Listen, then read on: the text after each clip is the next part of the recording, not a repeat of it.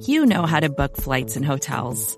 All you're missing is a tool to help you plan that unbelievable travel experience. That's why you need Viator. Book guided tours, excursions, and more in one place. There are over 300,000 travel experiences to choose from, so you can find something for everyone. And Viator offers free cancellation and 24 7 customer support for worry free travel. Download the Viator app now and use code Viator10 for 10% off your first booking in the app. Find travel experiences for you. Do more with Viator.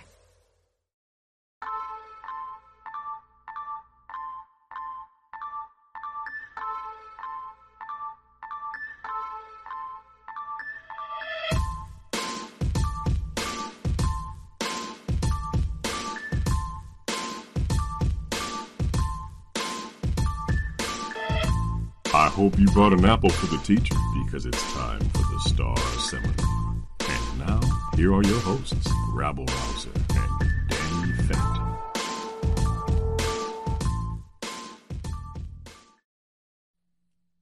Welcome yet again, faithful scholars, to another edition of the Star Seminar, your team taught class in advanced footballology, specifically in footballology of the greatest franchise the sports world has ever known in human history, your Dallas Cowboys. And they are in fact great because they just spanked the hated division rival, New York Giants. And we're here to talk about that and to look forward to their next spanking, which will be against the non-division, non-rival Carolina Panthers. But before we do that, I have to welcome in my colleague, my comrade in arms, the great Dr. Danny Phantom. Dr. Phantom, how are you on this fine Thursday? Well, I'm feeling better, you know, after that intro. Um, just uh, to, the spankings we're about to witness. Feel feel good a about spade that. of spankings. so I'm I'm happy about that. It's I'm excited about this this week, and but I'll tell you this, Rabs is I'm I've been really busy. I know you have too, and of course we're kind of moving over, moving into to the Thanksgiving week, and uh, things get really busy. Then you got like just a short week and try to get things done. Uh, but then of course we get to enjoy a nice Thursday game, uh, Cowboys football. But I will say this, uh, you know, I I think I don't know what what it is, but I feel like I just I don't enjoy the Cowboys playing on Thanksgiving like I used to. I used to like I, I really look forward to it because it guaranteed me a nationally televised game. And back when we were younger, you know, we didn't know what we were going to get. Mm-mm. And what we don't have, you know, we don't have the have it so good. We didn't have it so good as we do now. With you can you can see all the games don't matter. Um, but I just feel like there's so much going on. There's with the family, you know, and the, with the food and everything. There's a lot of stuff happening. So it kind of just muddles up my Cowboys enjoy, you know, watching experience. So I kind of wanted to ask you. I mean, since I've kind of grown sour of Cowboys playing on Thanksgiving, I wanted to know where your feelings are. Like, I do.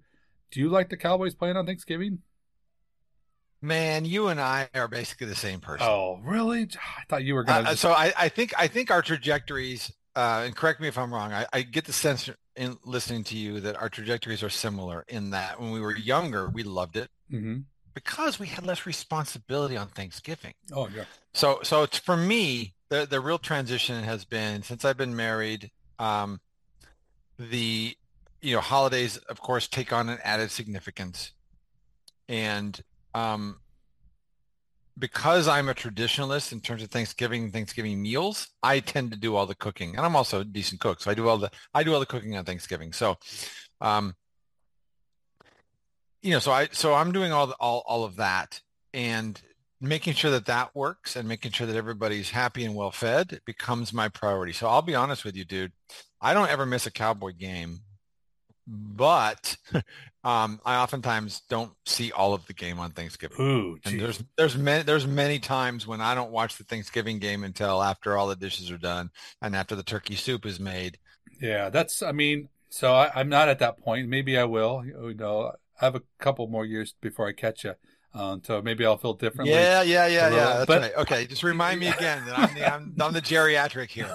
But I mean, you're talking to a guy that missed trick or treating with you know his granddaughter because there, I I thought I could I thought I could do it, but I just couldn't do it when when it came time. It's just I I just can't do it. So I my family knows this about me though. They're and they are very um, understanding. I will say this, but like when we have people over or something, my head is still in the game, and I'm you know I'm sorry for that, and Yeah. it's just Yeah. how things are. But I mean, It- fortunately, there's a- I, I, yeah, I have to say it's really hard to sit there and enjoy Thanksgiving dinner between the hours of like 4:30 and 7:30 when I know very well that there's something that I care about that's happening just a click of the remote away. Yeah, my, my wife is really good at trying to time the food being ready at halftime. So, Mhm. I mean, Mhm. I, I'm grateful for that, but it's, yeah, it's, but it, like, you know, like I said before, it's, it is kind of, it's, it gets a little bit frustrating when you have so much happening. And I would like to be a better family person, you know, and just, it's just too much going on. So, It's it's not the same experience. right, exactly. Uh, speaking of, uh, of uh, not the same experience, we we do have an opportunity this week to play a uh, an opponent that the Cowboys don't play with great regularity Yeah. in the in the Carolina Panthers. So we're going to talk about the Panthers. We're going to look forward to the Panthers. But before we do, um, I do want to talk about the state of the Cowboys in, the- in the wake of their uh, dominant, and I do mean dominant, Mhm. victory over the uh, hapless division rival Giants. But as a way into that, I would love to ask you a question. Um, you know, when we think about something like the Panthers, it- it's they, they sort of they sort of along the lines of you know, there's the Jaguars, these other teams that are just kind of nondescript. Mhm. And um, so so my question for you is, if we were to rank the NFL's eight divisions from the most interesting to the least interesting, where does the NFC South fall for you? Ooh. Uh, that's interesting. So, well, first off, I'll say it falls at the bottom of the NFC. Um, so that's the easy part for me. I, uh, so the question now is, is do I, where do they compare to the AFC South? Cause that's kind of the, the bottom of the AFC in my opinion. So, uh, I, you know, because I'm just an NFC guy, I guess I would probably put them seventh is is my ranking. Um, yeah, because I mean, I- honestly, you know, there's there's a lot of history with the the NFC and then those teams and like the the Chicago, the Bears and the Packers and stuff like the North. You gotta love the division for and and the West too. A lot of good teams and stuff. But I feel like they're just not a lot. I mean, the the South has just been so bad. I mean, you know, I mean, you had the the Saints had the run with Sean Payton, and of course, there's little spurts here with um, Dan Quinn's Falcons or you know uh, Obviously, the Tom Brady Bucks Tom Brady Bucks, and then what is it, John and the, and the, and the Cam Uh, the Cam Newton Cam- Panthers. Cam- I mean, yeah. they've all been to Super Bowls. They've all been Super Bowl, but they've also also been bad a lot. You know, Yeah. for a large part of it. So I, they're they're just got to be near the bottom. I I would probably take them over the AFC South. So I I put them at seven. What where do you stick them? I, w- I would I think you are absolutely spot on with that. I would say exactly the same thing. It's it's really fascinating when we think about this, and maybe because it's those divisions that are kind of the newly formed Mhm. divisions, but that Right. you know, so that in our in our NFL watching experience, maybe somebody who started uh, you know becoming a fan in the early 2000s when the current divisions were already in place might feel differently, but it just feels like those divisions are kind of afterthoughts for teams that didn't have big enough markets to Yeah. to influence the the alignment. I don't really feel about any of them particularly one way or the other. Um, but uh, we're still going to have to we're still going to have to talk about the Panthers before we before we do though. I, I want to talk about the Giants game in the larger context of where the the, the, the team is, and I want I'd like to do it this way.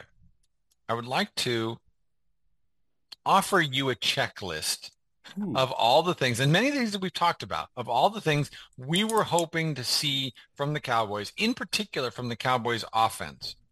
And these are things that we talked about, that you and I have talked about in previous pods eh, that we weren't seeing, or things that we hoped we saw, or things that would give us confidence, like more explosive plays in the passing game. So I'm going to give you a, a, a list of, of, of um, a checklist, and I want you to tell me whether that box was checked against the Giants.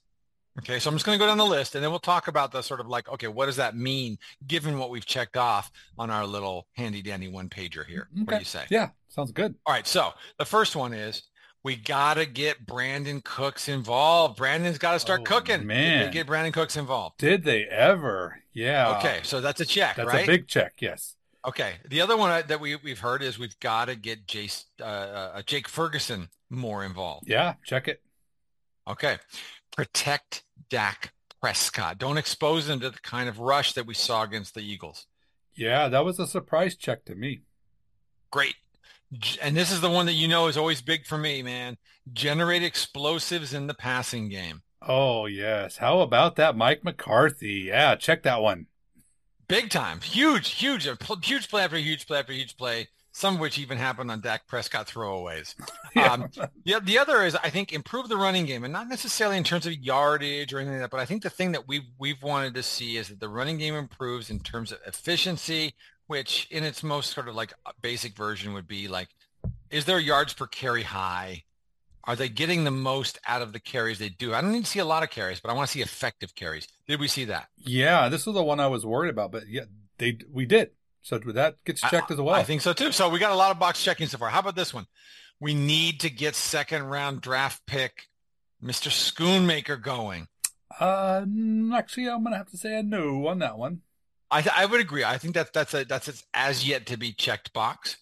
Um, here's another one in the West Coast system. One of the things the West Coast system is famous for that we've been talking uh, about is using short easy passes on first downs as runs, as so substitutes for runs that are that you know are going to be effective because you're going to be able to get between three and six yards. Yeah, you know what? Probably one of my favorite things that was checked. I, I would agree. I mean, there were so many times where like little little little places, little plays where Brandin Cooks or CeeDee Lamb or Jake Ferguson would kind of like release and there'd be a short pass, and suddenly they'd be in second and four and or second and three, and it was amazing. Um, did we get more Rico Dowdle? We oh, we got more Rico. We got more Rico. Okay, so that was one of the things we also wanted to see. We've seen that he's running with a certain level of ferocity. We wanted to see more carries and more more Rico, especially more Rico the second level. And boy, did we get that. Um, staying with the same position group, we want to see more from our good friend, the small running back, Deuce Vaughn.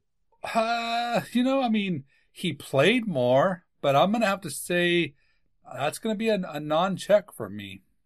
I would agree. I, I, think we need to have a. I mean, I, I don't want to be a hater, but I think we need to have a, another serious talk about about Deuce Vaughn and his. That's fair.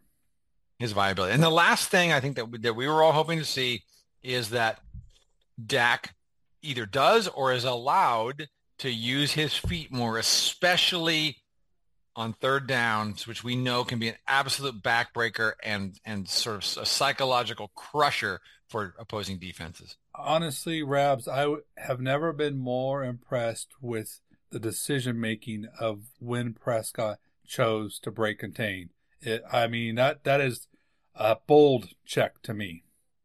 So we got a lot of a lot of checks here, right? So we had one, two, three, four, five, six, seven, eight. We had 10, 10 things on our checklist. Eight of them got checked.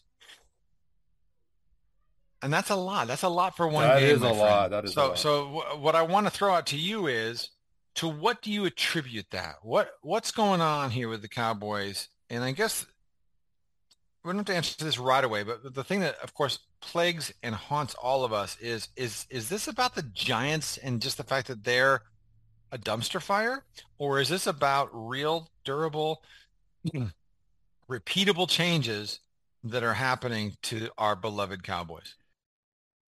The things that we saw and the things that the Cowboys actually did with some of the motion, not just using motion a, a lot, but just some of the the maneuvering where they just motioned outside to create more spacing.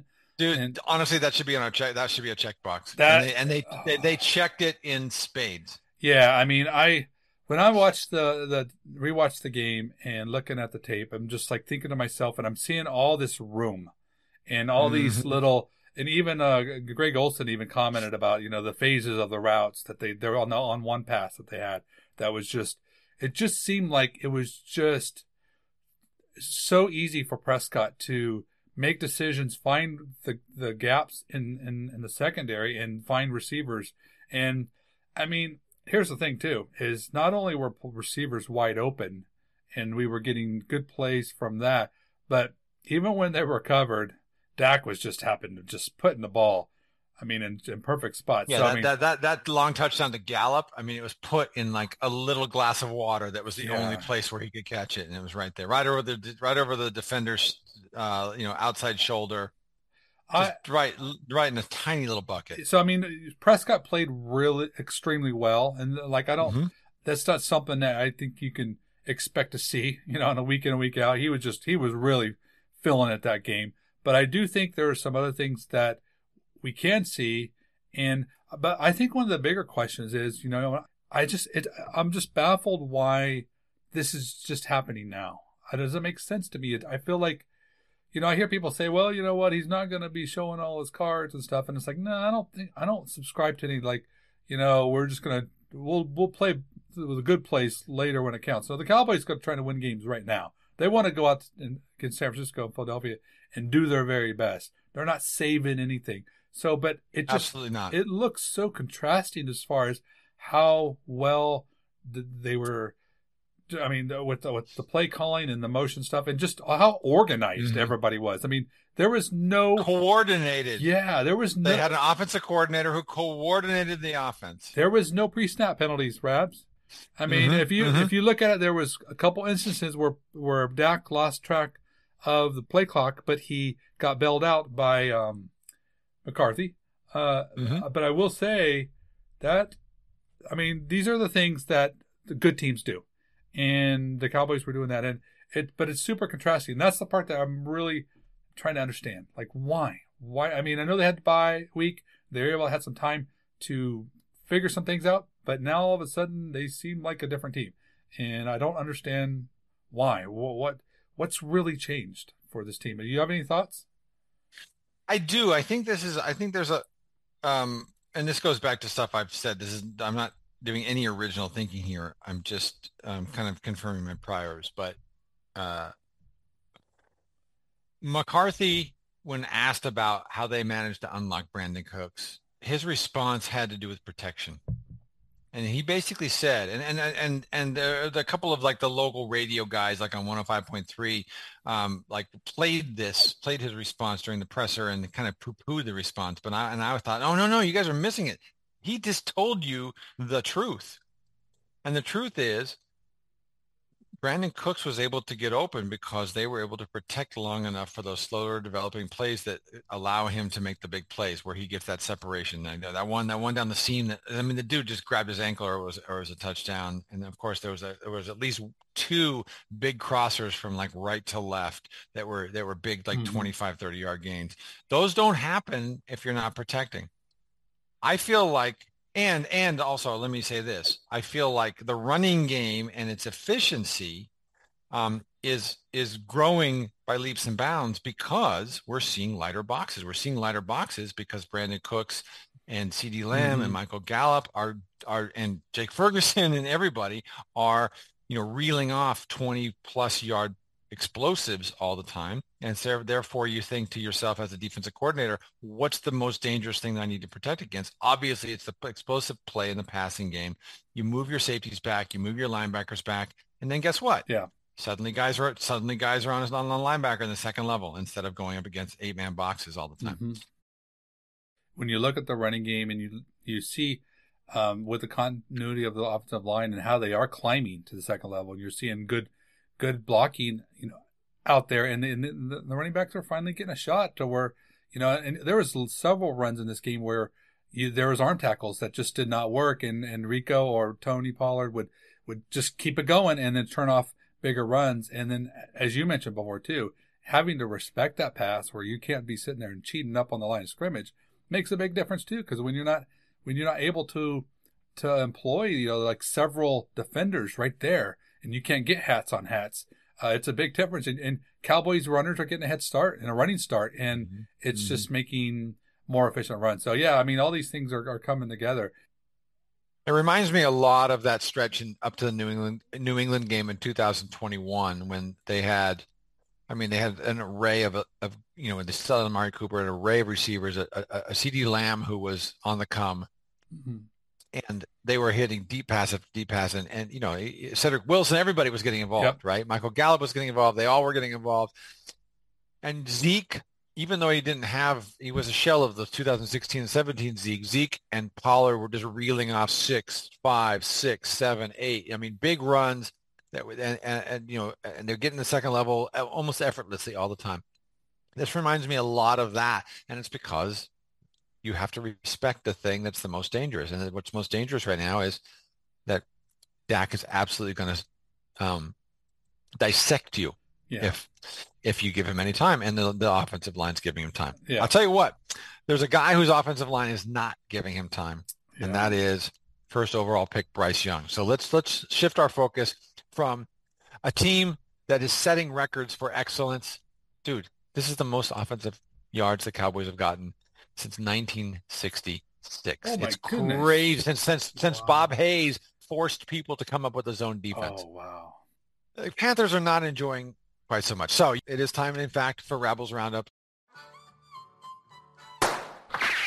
It's time for Rabbles Roundup.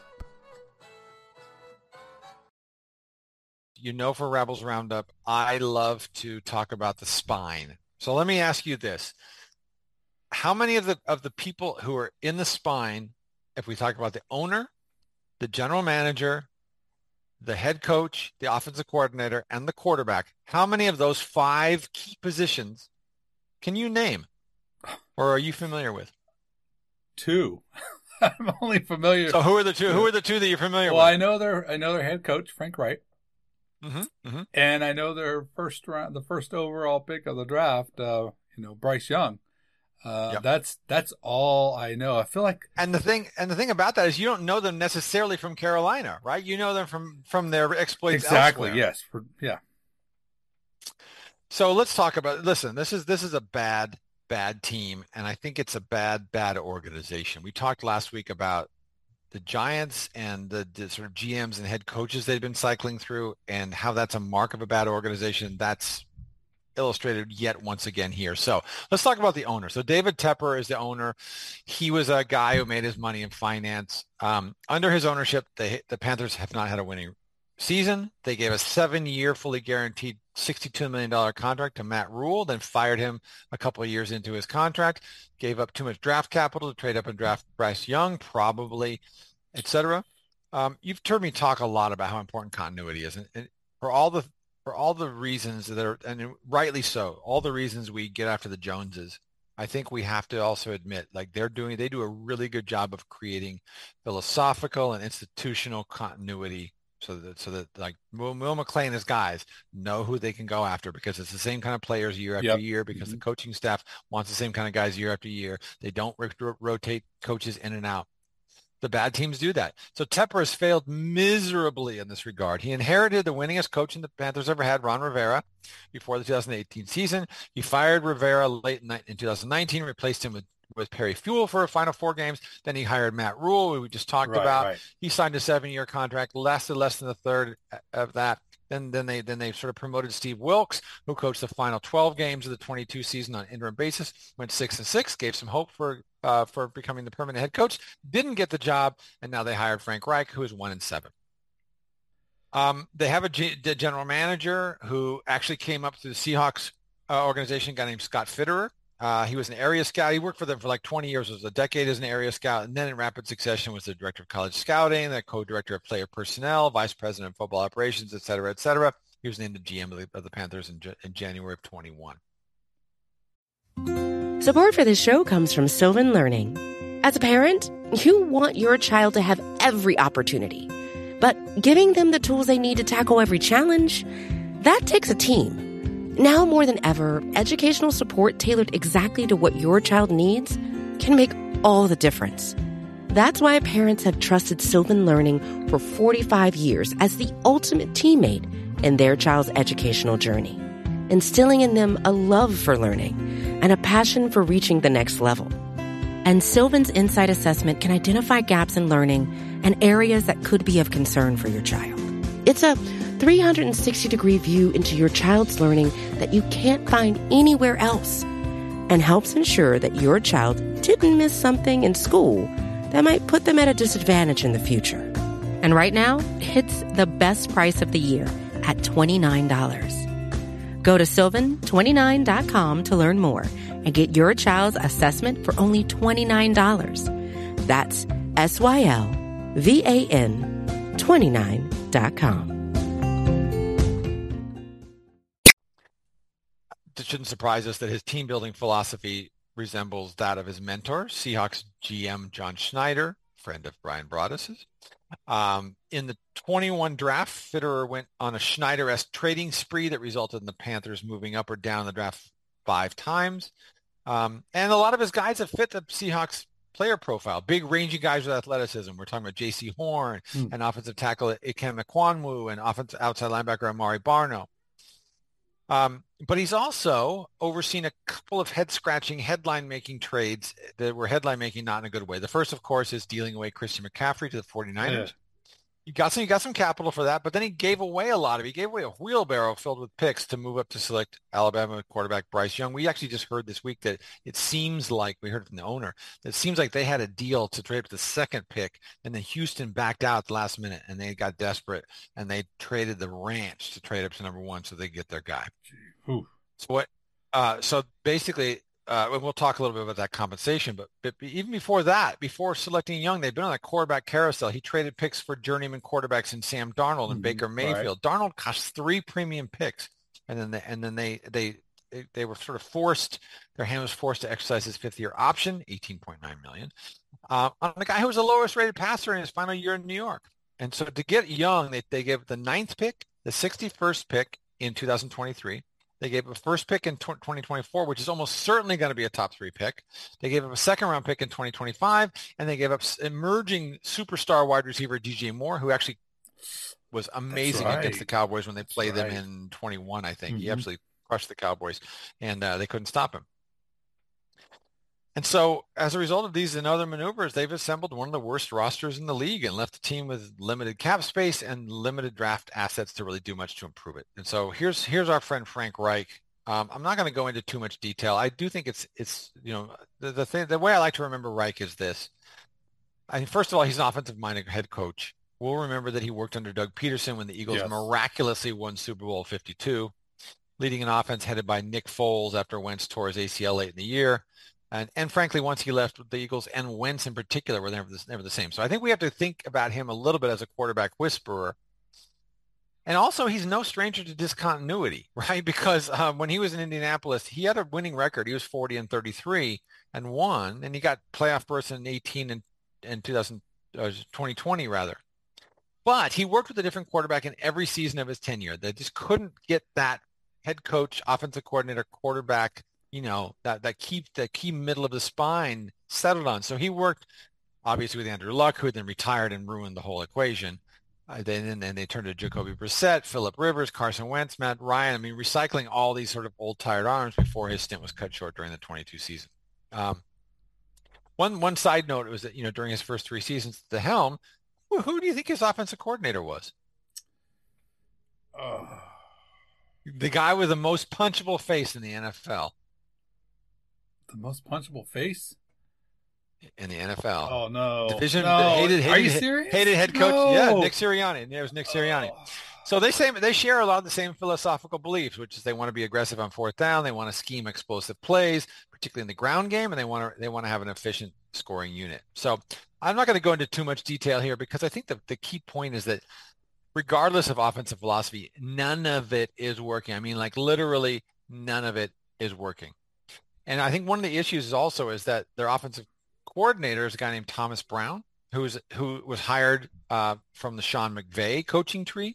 Spent three seasons with the Rams, including their Super Bowl run when he was the assistant head coach and, oh, and, and running backs coach. And the two of them have tried to come together and kind of create an offense. It's a hybrid, and they, they've tried to say a lot of nice things publicly about how this is working. But the reality is, none of this is working. The Panthers' offense has, has been dysfunctional since week week one.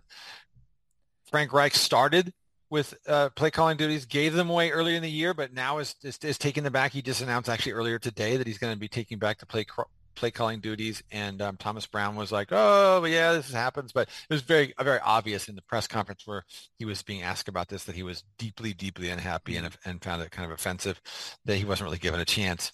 Um, he was given a couple opportunities to support his offensive coordinator and declined both of those. Now he's taking, I'm sure he's doing this to save his job, right? Uh, if he's going to go down the sinking ship, he's going to be the one at the helm. I wanted to say a couple of quick things about Bryce Young, which is that he's been off. he's been truly awful. There was a chart that actually came out earlier today on Twitter that shows that actually he has been one of, if not the most accurate quarterback in the NFL, but he's also throwing to receivers who are the least open of any receivers in the NFL. So it's possible that, I mean, he has the tools and the ability to do some damage against the Cowboys because he has actually shown himself to be pretty, pretty accurate according to certain, certain metrics. But I just don't think that he's been given any of the tools he needs to succeed. Bill Parcells used to uh, talk to the media all the time uh, that and talk to them about the fact that players fail because organizations don't allow them and don't build the, the structure for them to succeed. I think that's exactly what's happening at the, certainly at the beginning of Young's career. And of course, I think the thing that makes it all worse is the fact that the guy was picked right after him, CJ Stroud, is oh. having a oh. monster season, Dan Marino-esque season. So, you know, he's looking terrible by comparison. And people aren't willing to give him the, that sort of rookie growing period because, hey, here's another rookie who's just needing it. So why can't we have that guy? So I, I, think the, the long and the short of it is this is the worst roster the Cowboys have played this year, certainly, even though they've played the Giants, the Jets, and the Cardinals. And um, it may be the worst team they've played in some time. They're, they're this is a really really bad team that seems to be uh, a very toxic culture and one in which a lot of people are playing CYA. And um, I just have a hard time imagining that they can do anything to, to challenge the Cowboys. I'd be so I'd be shocked if the Cowboys don't win by multiple touchdowns. Yeah, no, for sure. And I, you know, just to what you talked about too, I, I, I feel bad for him when you talk about like, you know, when you see what CJ Stroud is doing, and um, and you you see also too the fact that they they are likely to be the worst team in the league, are likely to have the number one overall pick. That does, and have nothing to show for it. Yeah, and not and it doesn't even they don't even get it. And mm-hmm. so I mean, you mm-hmm. could even say like, you know what, messed up with the one guy, but maybe you know Caleb um, could come in there and solve our problems and stuff. But no, so they just kind of have to watch all that unfold. Um, but no, or, or I mean, like even if you have a number one pick and you you trade back and get a bunch of assets and you and you get like a top flight pass rusher or a mm-hmm. top flight offensive tackle to help this kid out, but they're they're just gonna they have nothing to show for it. Yeah. It's really bad. It's sad. It makes me sad. Um, mm-hmm. But you know what? Yeah, I, I'm gonna try to make bring a little happier spin on things Ooh, is it time, pray tell, for Phantoms 5? It's time for the Phantom 5. Hey, do it slowly. do it again. It's time for the Phantom 5. I got some things I want to run through. All right, so, item the first. So, I mean, and you kind of segued into this for me, um, talking about just how really terrible the Panthers are. And so I wanted to touch, figure out just exactly how bad they are. And, and they, mm. they're basically really bad in, in almost all of the metrics that you could look at. But uh, one of the ones that we particularly respect, uh, the DVOA. Uh, so actually, it turns out like the New York Giants are the worst in league in DVOA, and uh, that minus 47.3%. And honestly, I don't think that would have surprised us after what we saw last week. I mean, listen, part of that's because the Cowboys have made them the worst. They the have league. made, yeah, that, that's true. Uh, but now the Cowboys turn go from that to to the the, the next worst uh, team in DVOA, which they're at minus thirty four point three percent. So I mean, mm. the Panthers are really bad on both sides of the ball. You could at least say, well, the Giants have some players on defense, uh, and because we knew that Tommy DeVito wasn't going to get it done and uh, but they had some, some players on defense. We can't even say that with Carolina. They got Brian Burns, who's actually a good re- edge rusher.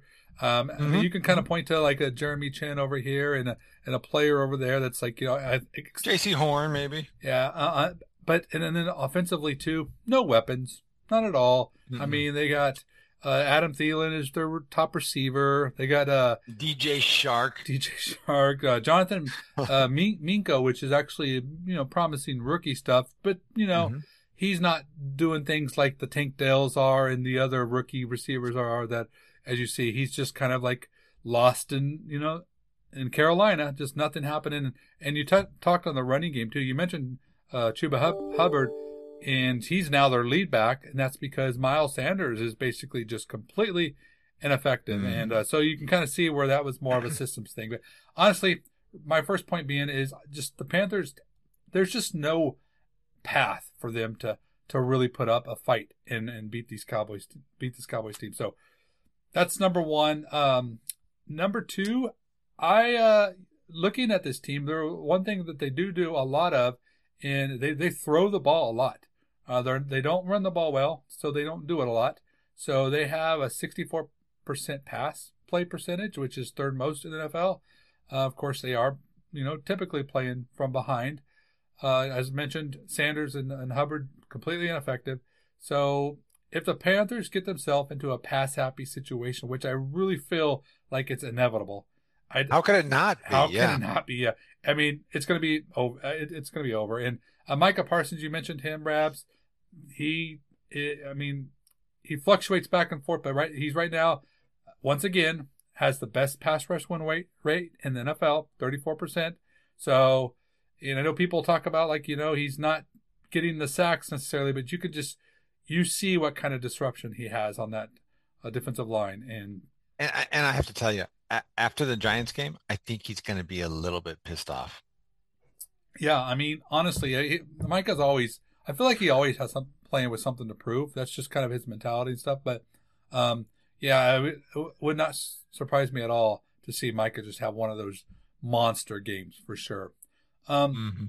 but when I do try to like close my eyes and envision envision myself, you mentioned Arizona. The, by the way, Arizona third worst DVOA. So, uh, just something Mhm. to keep in mind too. I mean, um, if Carolina somehow was able to pull off this upset, like what would really have to happen? And I searched and I searched and and I really think the the only way I see this happen is uh, the Giants had one real scoring drive last week when the Cowboys still had their starters in. They they, they scored ten points in the fourth, but Cowboys had you know they they had back. Yeah.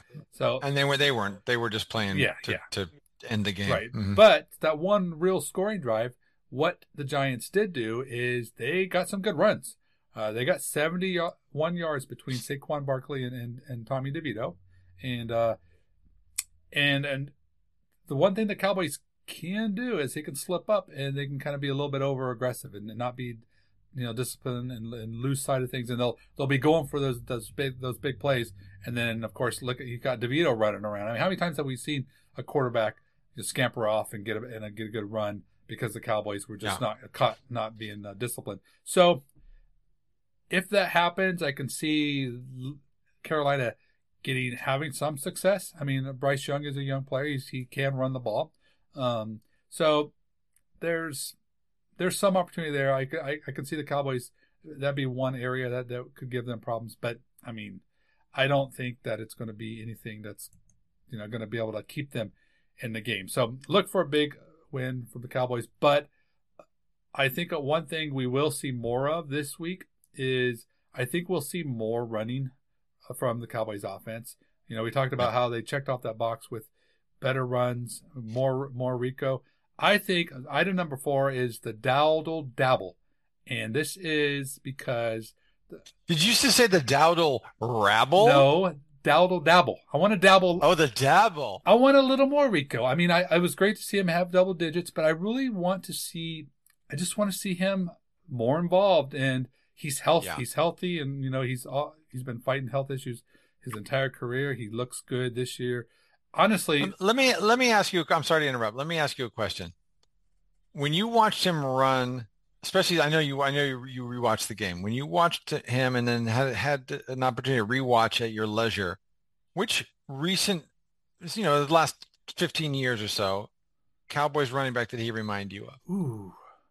You know what? It's funny you said that because uh, there was a couple times where I watched him this last week, and I he kind of reminded me a little of T- Tashard Choice, um, Mm-hmm. Mm-hmm. but I mean Rico's a little bit more physical. Uh, so I, I don't know who who does he remind you of? Marion Barber. Oh, I don't. Marion Barber. Yeah, I think there's a physicality and there's even a sort of like bow-legged running style and the way he the way he the way he uh, I accelerates and, and and initiates contact. There was several runs where I was like, that was a Barber-esque, like a young, like the early Marion Barber before he lost his step. I do see that little kick step too, where he does do that. You're right. I see that. Uh, yeah, he. I mean, he's he's running hard, and honestly, I wouldn't mind. And this is not a knock on Tony Pollard, but I wouldn't mind the Cowboys kind of reversing roles to where he. And we talked about this before the season even began. that we kind of feel like Pollard would just he he flourishes in that uh, secondary running back role. That's what he's been his entire career, and um, yeah, and I I would like to see like Rico take on some of the heavy lifting and and let Pollard come in fresh legs and and just kind of be more that that other guy, and so I think part of it also is just about the identity of the team. Like one of the things that one of the reasons why I bring up uh, a Marion Barber is because when he was running, that they were just a more physical, more intimidating team, mm-hmm. and I feel that, that the same thing is true. I mean, you, listen, you can intimidate with speed, but but NFL players are intimidated by nothing more so than physicality. And if you have a running back who can get to the second level with a full head of steam and make a move and, and, and break a tackle and, and, you know, um, do some damage against a safety who's trying to close, that, that, that softens a, a defense. That, that gets people scared. Yeah. And so watching him run so violently last week, I was thinking, wow, this could be the Cowboys' identity in the running game. Yeah. If they if they let if they let him if they gave him more than a dabble yeah, no, I agree, and I mean, I think he's earned it, and I think, I mean, he's he's a good player, and also, it part of me also wants to keep preserving the the health and and and preserve the efficiency of Tony Pollard because I tell you what, they were just like a leg tackle here or there away from having the Tony Pollard explosive play back, and so and I, I think you know we're really close to having that, but I I, I want to use these tandems t- together. I want them to be more of a balanced um you know, t- as far as t- touches. And I do think the Panthers, mm-hmm. they're, if there is one good thing about their defense, they're they actually decent against the, the, the pass, whereas they're more bot- more vulnerable against the run. So I think this is one of those games that mm-hmm. I can see the Cowboys having over 200 yards rushing in um in this one. And which brings me to my last point is this one point the fifth. Uh, this one I think you're going to give me some you know some pushback on because I don't think you're gonna like. Ooh, good. I, like that. I don't think you're gonna like it. I I have a question for you, and I think should the Cowboys make Trey Lance active in this game? I mean, I know you know you don't want to get too ahead of yourself, and you know you you got to take care of business, and maybe that seem would seem like a very arrogant move, but I just feel like the Cowboys, like Prescott, is going to be wearing his fourth quarter hat, you know, in this mm-hmm. one. I mean, look at the six games they've won this year. Five of them have been by 20 points or more. Three of them have been by 30 points or more. Come on. Let us see this guy.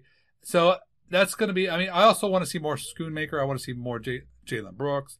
So I want to see some other guys. So it's not just all about Trey Lance, but I don't know. It wouldn't, I kind of would be a little bit excited if, if uh, we learned that, you know, Trey Lance wasn't just the emergency quarterback on Sunday. So I don't know. What, what yeah, do you think I, about that? I think it depends on what their plan for him is. Like, do they do they uh, want to have him do anything this year? They want to have him give him a whole year to acclimate, and an off season to acclimate. Is this is this a is this a long term play? I I really don't know because I will say if it's if it's a short term play, then they should probably do it. But if if it's a long term play, maybe not because the reality is that they're an injury away from Cooper Rush playing again, and you want him to get as many reps as possible, in, you know, in game situations. Um, he needs them. Uh, that's a tough one for me. Uh, I mean, listen, if I, I tell you what, I'll put it this way: if they're arrogant enough to do that, I'm all for it. I want an arrogant team. Yeah, I wonder what that. Right? I want, I want, I want an arrogant team, but, but, um, yeah. So if that if that if that's if, if they're basically if he, if he goes in, that means that they plan to win by 30, which means that they're an arrogant bunch who was overconfident and maybe didn't prepare as hard as they needed to and still won by that well, much. I love the idea of that. I tell you what, McCarthy did not take his foot off the gas in this last game. So I mean, if you want to talk nope. about some arrogance, you know that I could see it happening. But I want you to give me an arrogant prediction. I, you know, well, who do you take? Or I obviously know who you're taking. What kind of score do you see happening in this one? I think it's going to be similar to the one that we saw last week. I think that the Cowboys are going to have their way. We we might get a. I mean, listen, the Giants, like you said, had one drive, and then the rest was all just garbage time stuff. Um, and the Cowboys are trading clock for points. Let's say a similar sort of thing where the, the, the Panthers get a score, maybe even too late, that that's completely meaningless. Um, I'm going to say 52 to 21. Oh, 52. Man. I, th- I think I the reason I say that is the incredible thing about the Cowboys output last week was that they got no cheap scores. Like they've been getting a lot of cheap scores. A lot of those big wins that you've Yes, talked about before have included point. at least one, if not two cheap scores. This one included zero. They didn't get a single cheap score. Didn't get a single short field. I mean, they had 80, 75, 75, 77, 82, 96. I mean, all these incredibly long drives and just, and just, you know, just erased, erased, uh, you know, any kind of long field almost immediately by by getting explosives. Um, I think they're they're going to do what they did last week, plus get a cheap score or two, Yeah, I agree with you. or, or at least be set up for a short field or two. I think a cheap score is happening too. I'm looking. I'm, I'm calling a special team score in this one. Mhm, Um, mhm. I do. I got the Cowboys winning 37-13. Um, I feel like they. I feel like the second half is going to be very boring to us. I just don't think. I don't see them doing very much. I mean, I don't see them score. Nah, I feel like it will nah. be over by the by the first half, and they'll try to. You know, we'll see so, some running. I mean, I think between the three running backs, and we talked about you know Deuce a little. I think that you'll we'll see more of him. Um, I think that just, but I don't really see the Cowboys like throwing a whole lot. So I, I feel like points won't be so plentiful in this one, but certainly um, it could be. And uh, but nonetheless, uh, d- definitely the Cowboys' route is on the horizon. I think I think a real difference from last week is also that we have taken into consideration they play Thursday, right? And so yes, if, if they can get a 28 point lead, there's no point in putting more wear and tear on your starters, especially your, starters. So you're if they get if they get up 21, there's no way you're seeing Zack Martin and, Ty, and Tyron Smith playing. yes, precisely. Take care of business early, and just, Marcus Lawrence, get his ass out of there because we need we need to rest him up because he's only got three days of rest. Yes, absolutely. No, I, I that's why I, I want to see young players in the se- second half, and uh, because we got to get ready for uh, hated Washington. So, listen, it's the best possible scenario is to go into that that short Thanksgiving week playing the worst team in the NFL and maybe the worst team the NFL's seen in five years. Yeah, no, totally agree. So let's uh, let's hope that uh, let's they can just seal the deal early, and um, you know we can just kind of rest easy. And um, I'm planning on it. but that is all we have for our show today. If you haven't yet, please do subscribe to the Logging Voice Podcast Network. Leave us a rating, write a review wherever you get your podcast, Apple, Spotify, iTunes, or Stitcher.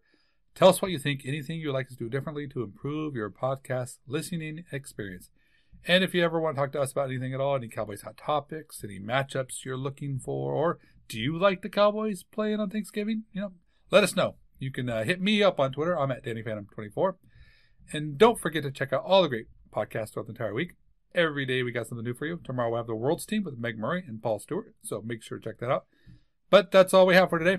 Thanks for hanging out with us. Hope you have a great weekend. Stay safe, stay happy, stay true to the silver and blue. And we will catch you later. Go Cowboys, undefeated November.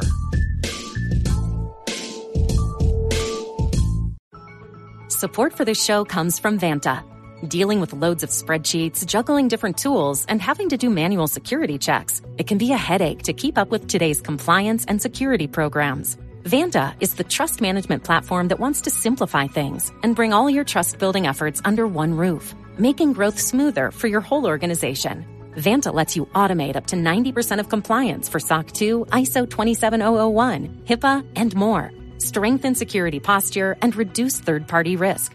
Get $1,000 off Vanta when you go to vanta.com slash Vox. That's V-A-N-T-A dot com slash Vox for $1,000 off Vanta. More to dos, less time, and an infinite number of tools to keep track of. Sometimes doing business has never felt harder, but you don't need a miracle to hit your goals. You can just use HubSpot because their all in one customer platform can make growing your business infinitely easier. Imagine this high quality leads, fast closing deals, wildly happy customers, and more benchmark breaking quarters. It's not a miracle, it's HubSpot. Visit HubSpot.com to get started today.